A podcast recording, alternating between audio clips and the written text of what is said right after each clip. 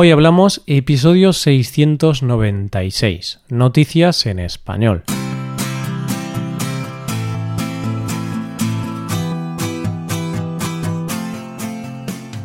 Bienvenido a Hoy Hablamos, el podcast para aprender español cada día. Ya lo sabes, publicamos nuestro podcast de lunes a viernes. Puedes escucharlo en iTunes, en Android o en nuestra página web. Ya sabes que tienes disponible la transcripción de este episodio y una hoja de trabajo en PDF con ejercicios y explicaciones de vocabulario y expresiones. Este contenido solo está disponible para suscriptores premium. Hazte suscriptor premium en hoyhablamos.com. Hola oyente, ¿cómo estás?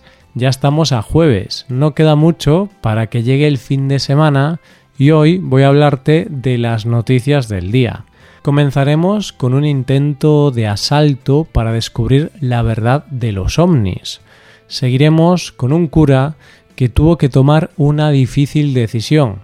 Y terminaremos con la resolución de un crimen después de 22 años.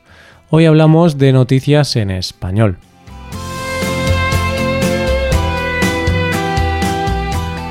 ¿Hay vida más allá de la muerte? ¿Existen los extraterrestres? ¿Realmente llegó el hombre a la luna? ¿Se puede salir de IKEA sin comprar absolutamente nada? En el mundo hay muchas preguntas difíciles de responder. Y como para el ser humano, no encontrar una respuesta a una pregunta es algo que no puede aguantar, no nos queda otra que agarrarnos a las teorías de la conspiración. Que hay personas, generalmente gobiernos, que saben algo que nosotros no sabemos. Siempre hay alguien que cuando habla de estos temas dice: sí, eso es lo que nos dicen, pero vete tú a saber qué información tendrán ellos. Esto pasa con muchos temas, pero con el tema de los extraterrestres todo el mundo está convencido de que los gobiernos, sobre todo el norteamericano, la CIA y los demás servicios secretos, saben más de lo que dicen. Y de hecho hay gente que afirma que en realidad hay pruebas de que existe vida ahí fuera. Y es que ¿quién no ha oído hablar del Área 51? El Área 51 es una base militar estadounidense que se encuentra en un lugar aislado de Nevada. El gobierno norteamericano negó su existencia durante muchos años, pero en 2003 admitió que existía y dijo que era usada para probar aviones espía. Una base militar de la que Estados Unidos niega la existencia. Al hacer eso, es normal que la mente de todos nosotros se hiciera la pregunta de por qué el gobierno no quería hablar de su existencia. Esto dio que pensar, porque mucha gente comenzó a comentar que allí tenían guardadas todas las pruebas físicas de la existencia de ovnis y extraterrestres. Pero la noticia que te voy a contar no es que exista este lugar, sino que Internet ha demostrado una vez más el gran poder de convocatoria que tiene. Todo empieza cuando Maiti Roberts, un estudiante de 21 años de California, publica en Facebook una invitación, en tono de broma, convocando a la gente a recorrer a pie el Área 51, o lo que es lo mismo, asaltarla para ver si los militares esconden extraterrestres dentro. Pero como todos sabemos, a estas alturas, una broma en redes sociales puede tener bastante más repercusión de la que pensamos. Y de repente, a la convocatoria se habían unido más de 1 millón de personas. En la convocatoria, el organizador decía: si corremos a lo Naruto, podremos ir más rápido que sus balas. Nos reuniremos todos en la atracción turística del Centro Alien y coordinaremos nuestra entrada. Toda la convocatoria era en tono de broma, pero supuso un problema para las autoridades, porque ¿te imaginas a más de 1 millón de personas intentando asaltar a la vez una base militar? Finalmente se eliminó la convocatoria de Facebook e incluso Maiti se desvinculó totalmente de la convocatoria al ver la repercusión que había tenido. Pero su creación se le había ido de las manos y la gente ya estaba convocada. Llegó el día en cuestión, la gente fue llegando, pero muchos menos de los que se esperaban. La gran presencia policial y los dispositivos de seguridad de los militares hicieron que ni siquiera una persona intentara el asalto a la base militar. La gente se dedicó a acampar en los alrededores y el pueblo más cercano aprovechó la ocasión para hacer un festival de música para entretener a los curiosos que acudieron a esta quedada. También hay que destacar que la mayoría de la gente llevaba disfraces bastante estrafalarios. Al final, lo que pretendía ser un asalto a una base militar se ha convertido en una reunión para los fanáticos de estos temas, en la que incluso pudieron divertirse. Pero seguro que más de uno volverá a su casa diciendo que vio algo extraño y que todas las respuestas se encuentran en el Área 51. Vamos con la segunda historia del día. Hace poco vi una serie en la que la protagonista se enamora de un cura. El personaje del cura no es el típico cura mayor, sino que es un hombre joven que bebe y fuma. Al final, él también se enamora de ella. Esto le provoca un dilema moral, porque es cura por vocación y cree firmemente en sus votos y en su fe, pero claro, se ha enamorado de la chica y se plantea dejar el sacerdocio. Cuando estaba viendo la serie, pensaba lo difícil que tiene que ser esa situación, porque por muy fuerte que sea su vocación, los curas son hombres humanos que tienen derecho a enamorarse y no debe de ser fácil enfrentarse a ese dilema. ¿Qué harías tú si estuvieses en su situación? Pues como la realidad siempre supera la ficción, la noticia que vamos a ver ahora habla precisamente de eso, de un cura enamorado. Nelson Cuello es un cura párroco de Valle Fértil en San Juan, Argentina. Llegó a esa iglesia en febrero y siempre había sido visto por los feligreses como un cura cercano e informal.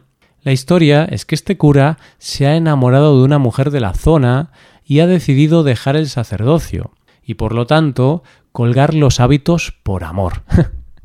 Y puede que estés pensando que esto tampoco es algo tan raro ni tan increíble. Vamos, que no es una noticia de interés. Pero es que la noticia no es que haya dejado la iglesia por amor. La noticia es por la forma en la que lo ha hecho. Lo normal hubiera sido que se hubiera ido dando una excusa o algo parecido. Pero Nelson decidió que debía decir la verdad a sus feligreses y no se le ocurrió mejor forma de hacerlo que soltar la noticia en plena misa. Como lo has oído, oyente, una vez terminada la misa dijo que tenía que comunicarles algo. En ese momento les informó de que no iba a ser más su párroco porque lo dejaba. Se había enamorado y no podía vivir una doble vida. Aseguró que estaba muy feliz, aunque la decisión había sido difícil y había pasado por un proceso largo y complicado, pero no podía seguir negando la realidad de sus sentimientos. El caso es que solo podemos esperar que sea feliz y aplaudir a este párroco que, por lo menos, ha sido honesto y se ha ido contando la verdad. Llegamos a la última noticia de hoy. ¿Cuántas películas o series has visto en las que un policía retirado volvía al cuerpo policial porque un crimen sin resolver lo había dejado un poco tocado de la cabeza y sin poder dormir? Seguramente te viene a la cabeza más de una y más de dos, porque es un tema recurrente en la ficción y se ha explotado hasta límites insospechados. No sé a ti, pero a mí siempre me ha parecido un poco raro eso, que después de tantos años de que se produjera el crimen, de repente y milagrosamente aparecen pruebas que en su momento se pasaron por alto y ahora consiguen resolver el caso. Muchas veces lo que ocurre es que los avances tecnológicos permiten analizar cosas que antes no se podían analizar. Di la verdad, oyente, tú también ves estas cosas, estas series o películas y piensas, bueno, vale, cogido por los pelos, pero voy a creérmelo. Pero esto que ocurre en las películas resulta que en ocasiones también ocurre en la vida real. La tecnología ayuda a resolver crímenes no resueltos hace años y si no te lo crees, atento a la siguiente noticia.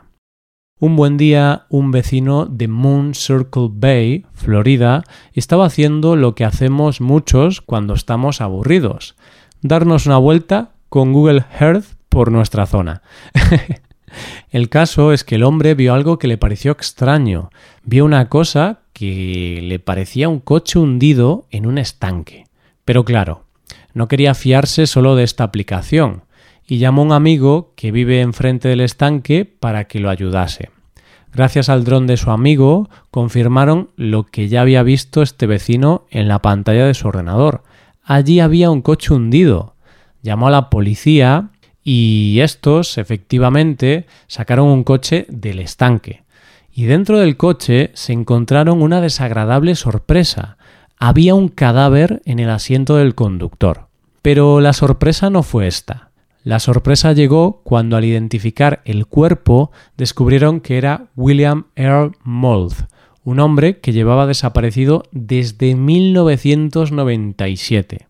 Hace 22 años, Mould salió de una discoteca, cogió el coche para irse a su casa y nunca nadie volvió a saber de él.